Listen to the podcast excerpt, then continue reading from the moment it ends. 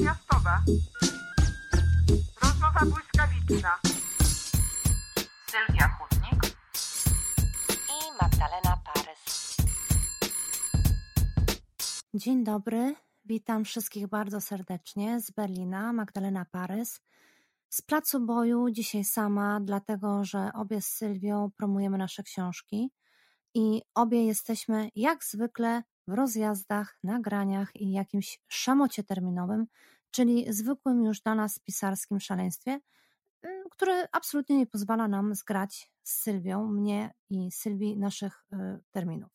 No ale my jesteśmy mm, y, babki rzetelne, dotrzymujące słowa i czy Sylwia akurat przebywa na Księżycu, a ja na Saturnie, to oczywiście nie ma większego znaczenia. Nasz podcast cotygodniowy, międzymiastowy, międzymiastowa to świętość i oczywiście nagrywamy. Nawet jeśli nie razem i osobno, to jednak w jakimś sensie razem. Dlatego najpierw ode mnie parę słów, y, a za chwilę oddam już głos Sylwii, y, która ma niezwykle ważny przekaz y, dzisiaj dla Państwa, bardzo aktualny. I właściwie dzisiaj to będzie taki podcast o niezwykle ważnych sprawach, o bardzo ważnych sprawach. Być może jest to najważniejszy podcast ze wszystkich dotychczasowych, bo dotyczyć będzie on spraw, które dzieją się tuż obok. E, są ważne i znaczące, i nie możemy, i nie powinniśmy, i nie wolno nam odwracać wzroku od tego, co się dzieje w Europie. Po prostu bądźmy czujni, bądźmy uważni. Dzisiaj e, nasz podcast jest także wyjątkowy, bo mamy wyjątkowego gościa.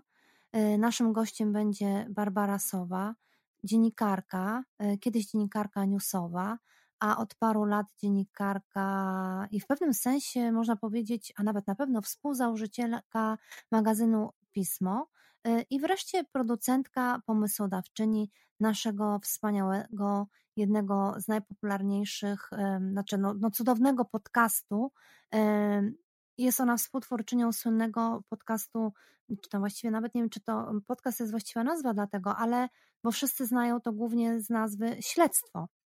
To będzie coś naprawdę nieprawdopodobnego. E, za chwilę wybuchnie tutaj granat prawdziwy wraz z, ba z Basią Sową, e, kiedy będzie o tym opowiadała.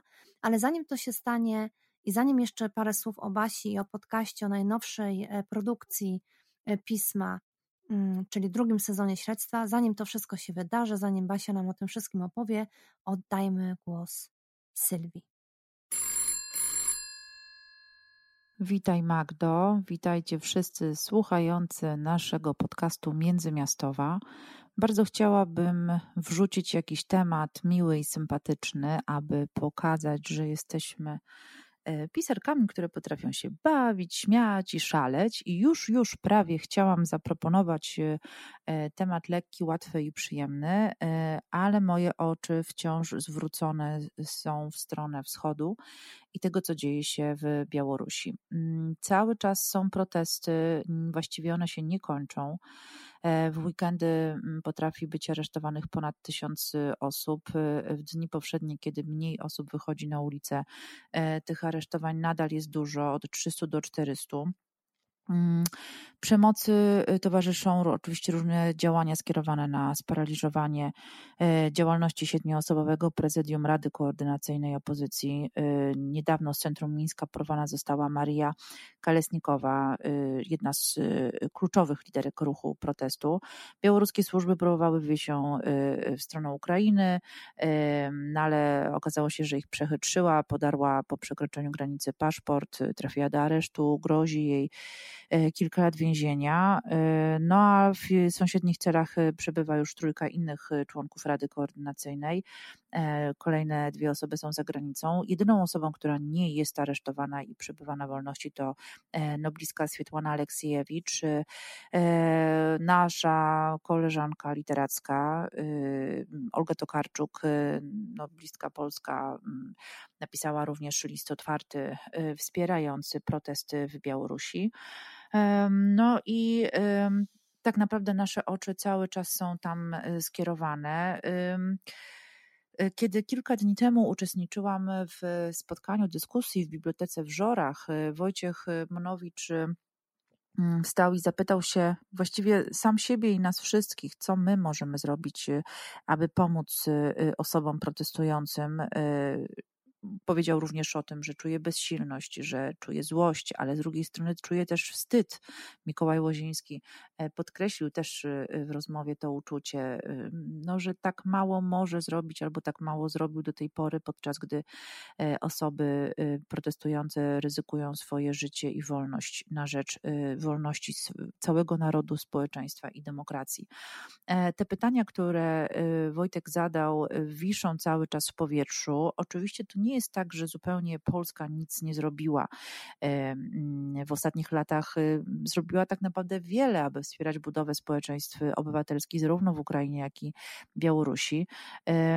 No, y, przede wszystkim tylko w ciągu ostatniej dekady y, przeznaczono 230 milionów dolarów na pomoc rozwojową dla Białorusi i 320 milionów dolarów dla Ukrainy. Znaczna większość tej kwoty trafiła na realizację projektów społecznych. Oczywiście inna sprawa, jak wyglądają organizacje pozarządowe y, w tych krajach, no ale y, gdy idzie o wsparcie o Białoruś, te projekty wsparcia dla niezależnych mediów i organizacji pozarządowych, których y, rola mm, w tych trwających właśnie protestach okazała się kluczowa. Te wszystkie pieniądze właśnie tam poszły. I to nie chodzi naprawdę o to, żeby teraz rwać włosy z głowy i mówić: O matko, co tu robić, e, nic nie możemy. Mm, Oczywiście jest tak, że ten czynnik rosyjski determinuje polską politykę wschodnią. Nieustające zagrożenie ze strony Moskwy ma bezpośredni wpływ na kształtowanie polityki bezpieczeństwa Polski oraz po części także jej polityki wobec Zachodu, choćby w relacjach polsko-amerykańskich, y, ale to widmo wkroczenia Rosji z czołgami, czy to w stronę Białorusi, Ukrainy, przecież tak już było w Krymie, e, czy choćby Polski, jest czymś, co mam wrażenie często paraliżuje opinię publiczną, ale również decyzje polityków i polityczek. Co my w takim razie, jako osoby nie, jednak nie zaangażowane bezpośrednio w e, politykę parlamentarną, możemy zrobić? E, zastanawiałam się przez kilka dni, no i niestety stało się tak, że w ostatnim czasie trzy moje koleżanki zostały aresztowane mm, właśnie w czasie ulicznych protestów Y, po dwóch dniach pobytu w areszcie zostały skazane na 9 i 10 y, dni więzienia za sam fakt nieprzyznania się do winy brania udziału w nielegalnych protestach. I tak naprawdę niemal jak tylko się o tym dowiedziałyśmy, to, to zrobiłyśmy mm, zbiórkę e, wspólnie z moją dziewczyną, ale też y, koleżankami zespołu, wiele innych osób, które też no, znały e, osoby aresztowane, stwierdziła, że to jest ten czas, aby, aby coś zrobić konkretnego. Bardzo spontanicznie wrzuciłam zdjęcie z moją książką Cwaniary, zarówno na mój profil oficjalny facebookowy, jak i instagramowy, z takim, taką prośbą spontanicznej licytacji, cena wywoławcza 20 zł, no i kto da więcej. E, po kilku godzinach e, książki sprzedałam za prawie tam 750 zł chyba i 552, ale najważniejsze było to, że mnóstwo osób odezwało się, że oni w ogóle już nie chcą nic ode mnie, po prostu chcą wpłacić pieniądze i w ten sposób pomóc. E, zebrałam zatem w naprawdę niewiele czasu ponad 4000 zł, a te wpłaty jeszcze wpływają. Zaczęły do mnie zgłaszać się osoby, które też chcą licytować, e, a to pobyt weekendowy w domu, w który wynajmują, a to własną biżuterię.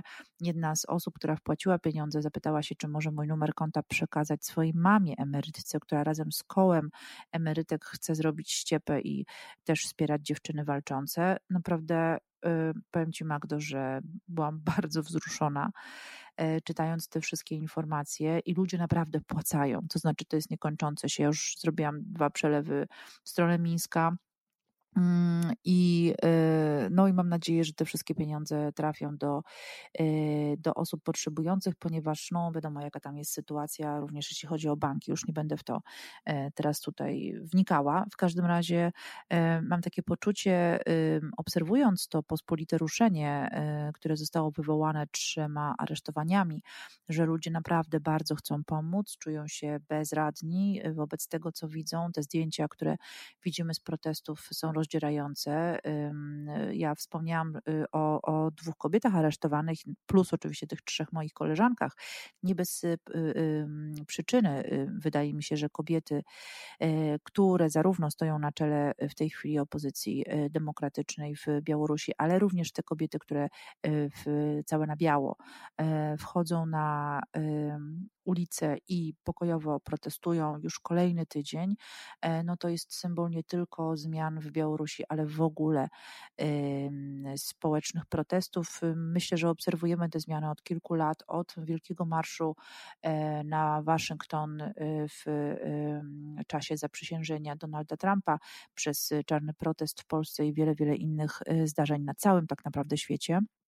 Mam wrażenie, że hasło profesor Marii Janion, rewolucja jest kobietą, e, nabiera tutaj w ostatnich dniach szczególnego znaczenia. E, patrząc na zdjęcia e, tego, co dzieje się w Białorusi, myślę bardzo ciepło o tych kobietach, które tak jak widać, mam wrażenie, że pochodzą z bardzo różnych i klas społecznych, i środowisk, i grup, i są w różnym wieku, i pewnie wiele też je różni, jak to zwykle bywa, ale są niezłomne, bardzo, bardzo odważne. Jest mi cholernie przykro, że, że moje koleżanki jednak pozostają w areszcie, y, ale mam też nadzieję, że zebrane środki i fundusze pozwolą na opłacenie prawników i prawniczek, tak aby siedziały w tym areszcie jak najkrócej, żeby potem też miały możliwość y, opłacenia wsparcia y, prawniczego.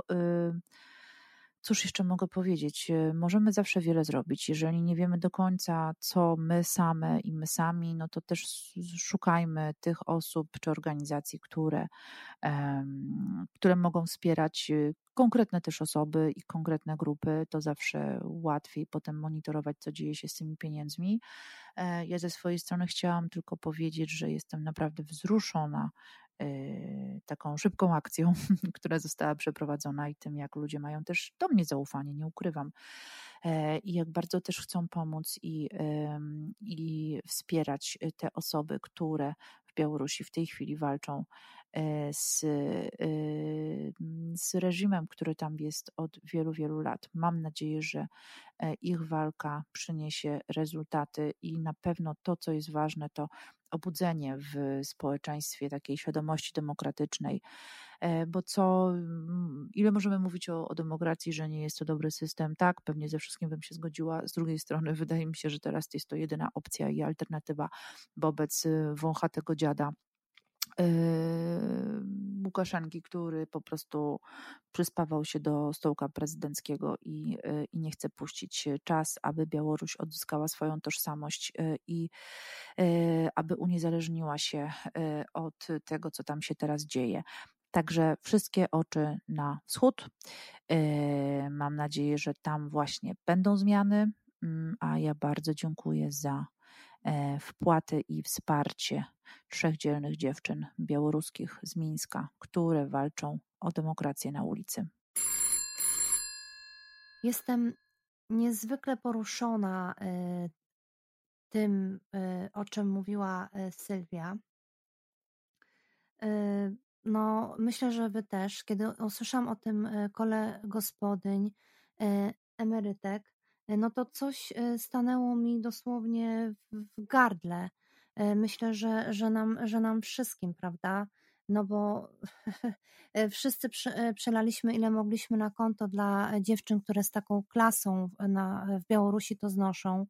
Y, i z taką klasą i zawsze z pięknym uśmiechem, spokojnie, nierzadko z różą w ręku, prowadzone przez żołnierzy czy przez jakichś, nie wiem, bojówkarzy. Cholera wie, co to są za jakieś straszne potwory, które y, umieszczają y, je w tych więzieniach, aresztują i gdzieś odwożą tymi czarnymi samochodami. Mm, I one właśnie, te dziewczyny dokonują jakiegoś nieprawdopodobnego przewrotu w Białorusi. E, specjalnie nie mówię na Białorusi, bo wiem, że nasi wschodni sąsiedzi e, nie lubią tego e, wyrażenia, tego, tego sformułowania, kiedy mówimy, mm, kiedy mm, mówimy, że to jest właśnie nie wy, tylko na. E, zawsze powtarzają, że NATO może być na Księżycu, na Saturnie, na Wenus, na jakiejś planecie, a oni są tuż obok nas, w Białorusi i w Ukrainie. A teraz e, już zmieniamy temat i oddaję głos, e, oddajemy z Sylwią głos Basi sobie, która od początku powstawania międzymiastowej tak serdecznie nas wspierała i jest takim dobrym duchem naszego podcastu Międzymiastowa, ale przede wszystkim jest a właściwie sama prowadzi podcast, o którym opowie i wreszcie opowie ekskluzywnie tylko dla nas. Boże, ja tutaj mówię tak, jakbyśmy były jakimś takim bulwarowym pismem, znaczy my z Sylwią i nasza e, międzymiastowa. No ale trochę tak jest, e, dlatego że właśnie Barbara e, Sowa opowie tylko dla nas o, o najnowszym sezonie śledztwa, którego premiera już za chwilę, w każdy piątek. No i cóż mogę Państwu powiedzieć, to będzie sztos, to będzie coś nieprawdopodobnego. Oddaję e, Basi głos i bardzo, bardzo dziękuję w imieniu swoim Sylwii, e, że zgodziła się nam e, tak szczegółowo opowiedzieć o kulisach powstawania pisma, jako pisma, całej tej historii, prześledzić to wszystko, że umożliwiła nam po prostu wgląd za kulisy. I wreszcie, no oczywiście, że opowie nam o śledztwie i opowie nam tro trochę o sobie. A za chwilę e, drugi sezon śledztwa, tak jak już mówiłam w, e, w każdy piątek i Basia Sowa. Nasza gościnia. Dzień dobry, dobry wieczór, cześć. Z tym witaniem się w podcastach zawsze jest pewien problem. No bo nigdy nie wiadomo, kto i kiedy włączy odcinek, żeby go posłuchać. Myślę, że twórcy stałych audycji radiowych mają ułatwione zadanie w tym względzie. No ale ja zapobiegawczo mówię i dzień dobry, i dobry wieczór. I od razu dziękuję bardzo za zaproszenie do Międzymiastowej. Cieszę się, że możemy co tydzień polecać naszym słuchaczom, słuchaczom kanału Pismo do słuchania odcinki Międzymiastowej i że mamy co tydzień dwa tak zacne i mądre głosy. Do tego kobiece głosy. Tak się jakoś składa, że w piśmie do słuchania. Dziewczyny słychać częściej. Magda Kicińska, reporterka, redaktorka naczelna miesięcznika, ma swój podcast o, o poezji. Zuza Kowalczyk, redaktorka pisma, prowadzi podcast Apropos, który jest wzbogaconą wersją jej felietonu. A ja mam nadzieję, za chwilę wrócę do cyklicznego nagrywania Jak naprawić przyszłość. To jest podcast z pogranicza dziennikarstwa rozwiązań i trochę futuryzmu. Czyli tak w kontrze do innych stacji działamy, e, do innych stacji z tradycyjnych mediów, gdzie dominują na wszystkich fotelach i kanapach eksperckich faceci. Z zaproszenia do międzymiastowej cieszę się podwójnie, no bo mogę w końcu powiedzieć o swoim najnowszym pismowym dziecku, czyli o drugim sezonie śledztwa pisma. Ale zanim o tym, to chciałabym się najpierw cofnąć w czasie do początków 2018 roku, Dlaczego wtedy? No bo wtedy powstał pomysł, wtedy w ogóle narodziło się całe śledztwo. To było jakoś niedługo po tym, jak zadebiutowaliśmy z pismem na rynku. E, jestem w tej redakcji od początku, e, właściwie od momentu, kiedy mieliśmy już nazwę, ale dopiero wykluwała się makieta, a spotkania zespołu mm, odbywały się w zaprzyjaźnionej kawiarni. Wcześniej przez wiele lat pracowałam jako dziennikarka newsowa w gazecie codziennej. Najpierw w dzienniku Polska Europa Świat, potem w serwisie dziennik.pl i w DGP. W międzyczasie próbowałam też odkurzyć zmurszałe nieco przez ostatnie dekady hasło Zrób to sam. I pokazywałam razem z moimi przyjaciółkami, z którymi prowadzę, a właściwie prowadziłam pracownię, bo musiałam, musieliśmy, musiałyśmy ją zamknąć z powodu pandemii ale nadal, nadal działamy, e, nadal prowadzimy warsztaty, tym razem gościnne i bloga majsterki.pl. Mm, e, w myśl idei, że warto robić coś z niczego, ratować i odnawiać starocie, niekoniecznie tylko takie z antycznym rodowodem. Jeśli chodzi o podcasty, to wsiągłam w nie na dobre, gdy tworzyliśmy pismo. to, to, to wtedy przez kilka letnich wieczorów, pamiętam, wysłuchałam jednym tchem z S-Town i serialu. To jeśli ktoś z Was jeszcze nie zna tych podcastów, tych reporterskich serii, to polecam nadrabiać zaległości. Genialna praca, ale też wciągająca historia. Zarówno w przypadku pierwszego S-Town czy Shit-Town, jak i w przypadku serialu. No, serial jest już takim ikonicznym e, podcastem. E, pierwszy sezon pobrano ponad 80 milionów razy. No to są jakieś e, niebywałe liczby. Popularność tego podcastu przebiła wszystko, co dotychczas wiedziano o, w ogóle o możliwościach tego medium. No i oczywiście byłam również pod olbrzymim wrażeniem. Liczące 10 odcinków śledztwo um, Sary Koenig to jest taki majstersztyk, e, pełen zwrotów akcji, ale też takiej właśnie super reporterskiej, drobiazgowej i nieśpiesznej pracy. Strasznie mi to imponowało, ponieważ e, większość mojej dotychczasowej kariery to była jednak praca pod presją czasu, olbrzymią presją czasu. Ale oczywiście z początku nawet nie, nie przeszło mi przez myśl, że moglibyśmy podobny format zrobić w Polsce. Mm, co prawda, w piśmie już na etapie projektu wiedzieliśmy, że chcemy inwestować w audio. Mm, pierwszym etapem było tworzenie jeden do jednego wersji audiotekstów z pisma, i to nam trochę zajęło. Pierwsze teksty, pamiętam, nagrywaliśmy w Domu Kultury na Ochocie i mm, czytali nam je zaprzyjaźnieni aktorzy albo moi przyjaciele z telewizji i z radia. Bardzo im dziękuję, bardzo Wam dziękuję, kochani, za pomoc na starcie projektu. Dopiero po kilku miesiącach trafiliśmy na Krzyśka Czyczota i Studio Osorno i wtedy pojawiło się udźwiękowienie, stała ekipa lektorów. Wtedy przeszliśmy na ten wyższy, profesjonalny poziom. No ale wróćmy do tego 2018 roku, do wiosny 2018 roku. Mm, kilka pierwszych numerów pisma było już na rynku, a my w redakcji mieliśmy wszyscy takie wewnętrzne przekonanie, że udało nam się coś, co wielu znajomym e, z mediów e, wydawało się niemożliwe. No, ja pamiętam takie pytania e, i takie określenia, że robimy straceńczy projekt. Pytali płachty tekstu, reportaże, eseje, no na 20-40 tysięcy znaków. Kto to będzie czytał? Po pierwszych miesiącach okazało się, że jednak ktoś jest i ktoś czyta i że tych ludzi jest coraz więcej. I strasznie nas to uskrzydlało. I to był taki dobry moment w redakcji. Na fali takiego pozytywnego uniesienia zaczęliśmy snuć plany na przyszłość. No i pojawił się pomysł, co robić dalej, jak, jak ma wyglądać nasza strategia rozwoju.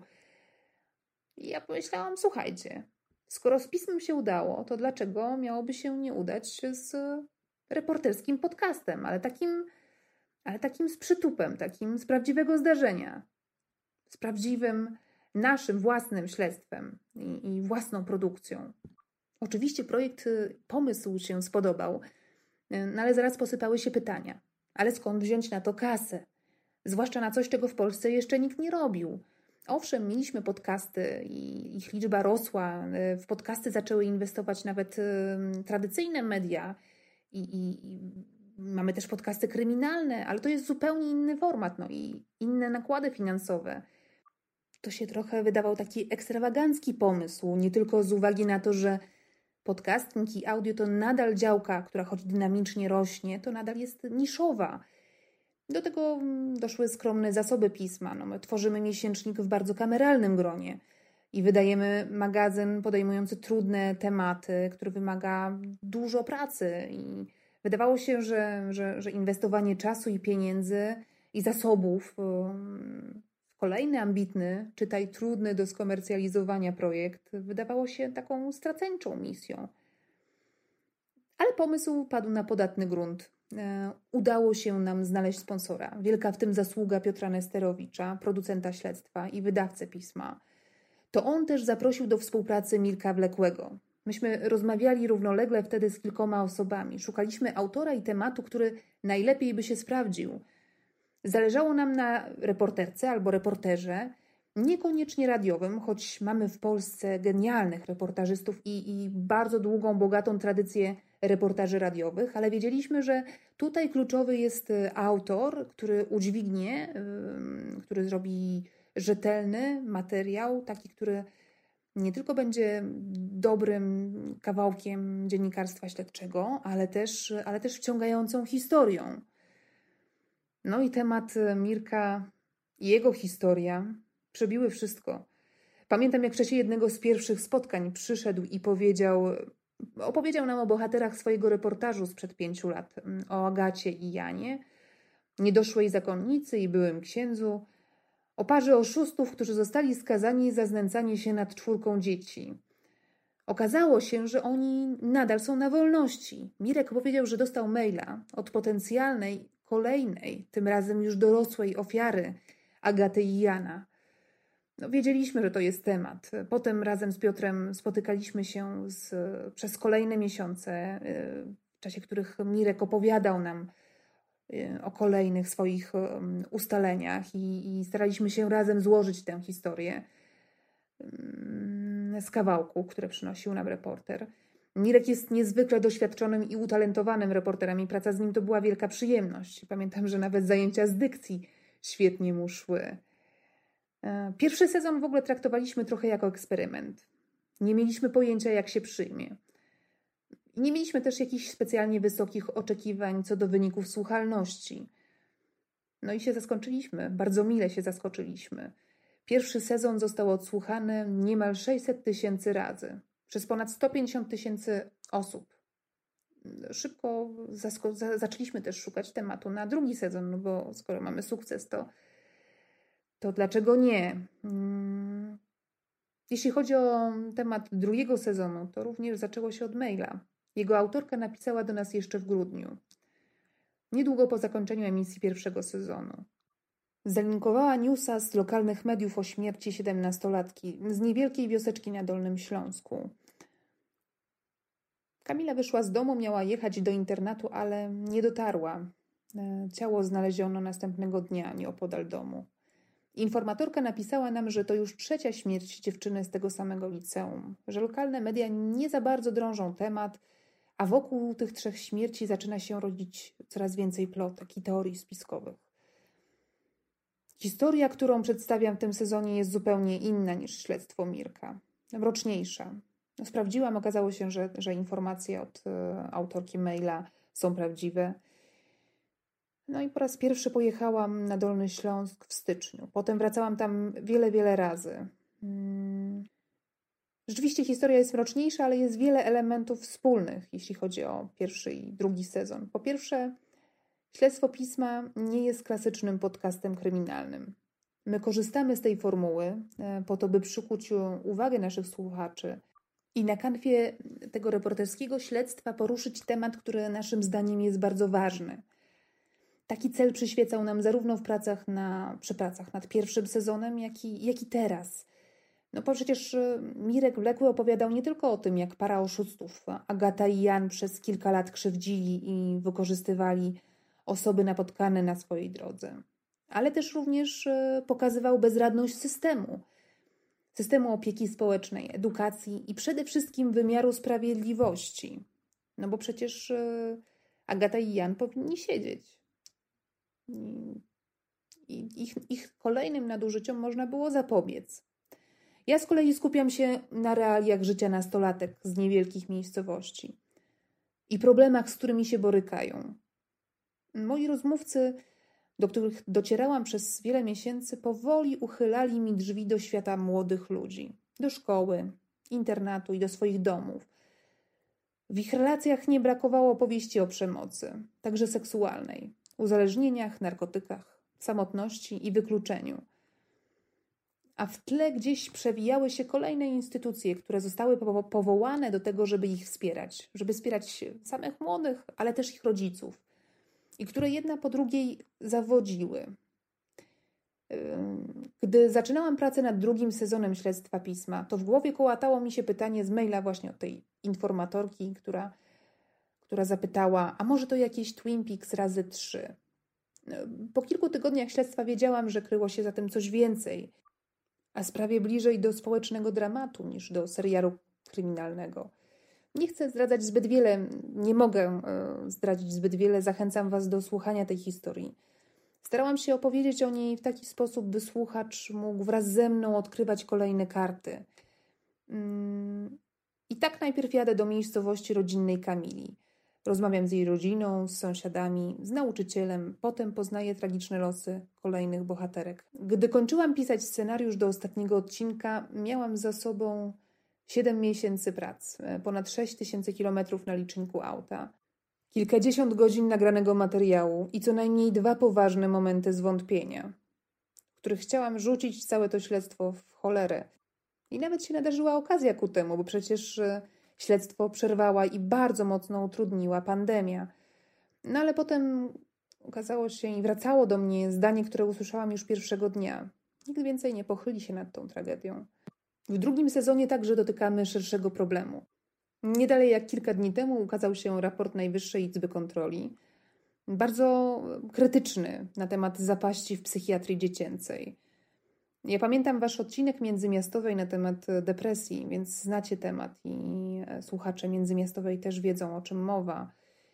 E, Najwyższa Izba Kontroli ubrała to w liczbę i powiedziała, że wskazała, że według kontrolerów prawie jedna dziesiąta dzieci i młodzieży poniżej 18 roku życia potrzebuje wsparcia psychiatrycznego. To w sumie 630 tysięcy osób. Ile z nich mieszka na wsi albo w małych miasteczkach, gdzie dostęp do specjalisty jest szczególnie utrudniony? Z różnych względów finansowych, no bo przecież nie każdego stać na to, żeby zapłacić e, prywatnemu lekarzowi, lekarzowi za wizytę. A nawet jeśli uda się przebić przez kolejkę i e, zapisać na wizytę do publicznej służby zdrowia, no to przecież jeszcze trzeba tam dojechać, co też czasami jest trudne. Do tego dochodzi jeszcze olbrzymia bariera mentalna. Ja pamiętam historię jednej z bohaterek. Ta historia nie znalazła się w podcaście, ale to była historia bohaterki młodej dziewczyny, która korzystała z pomocy psychologicznej w szkole.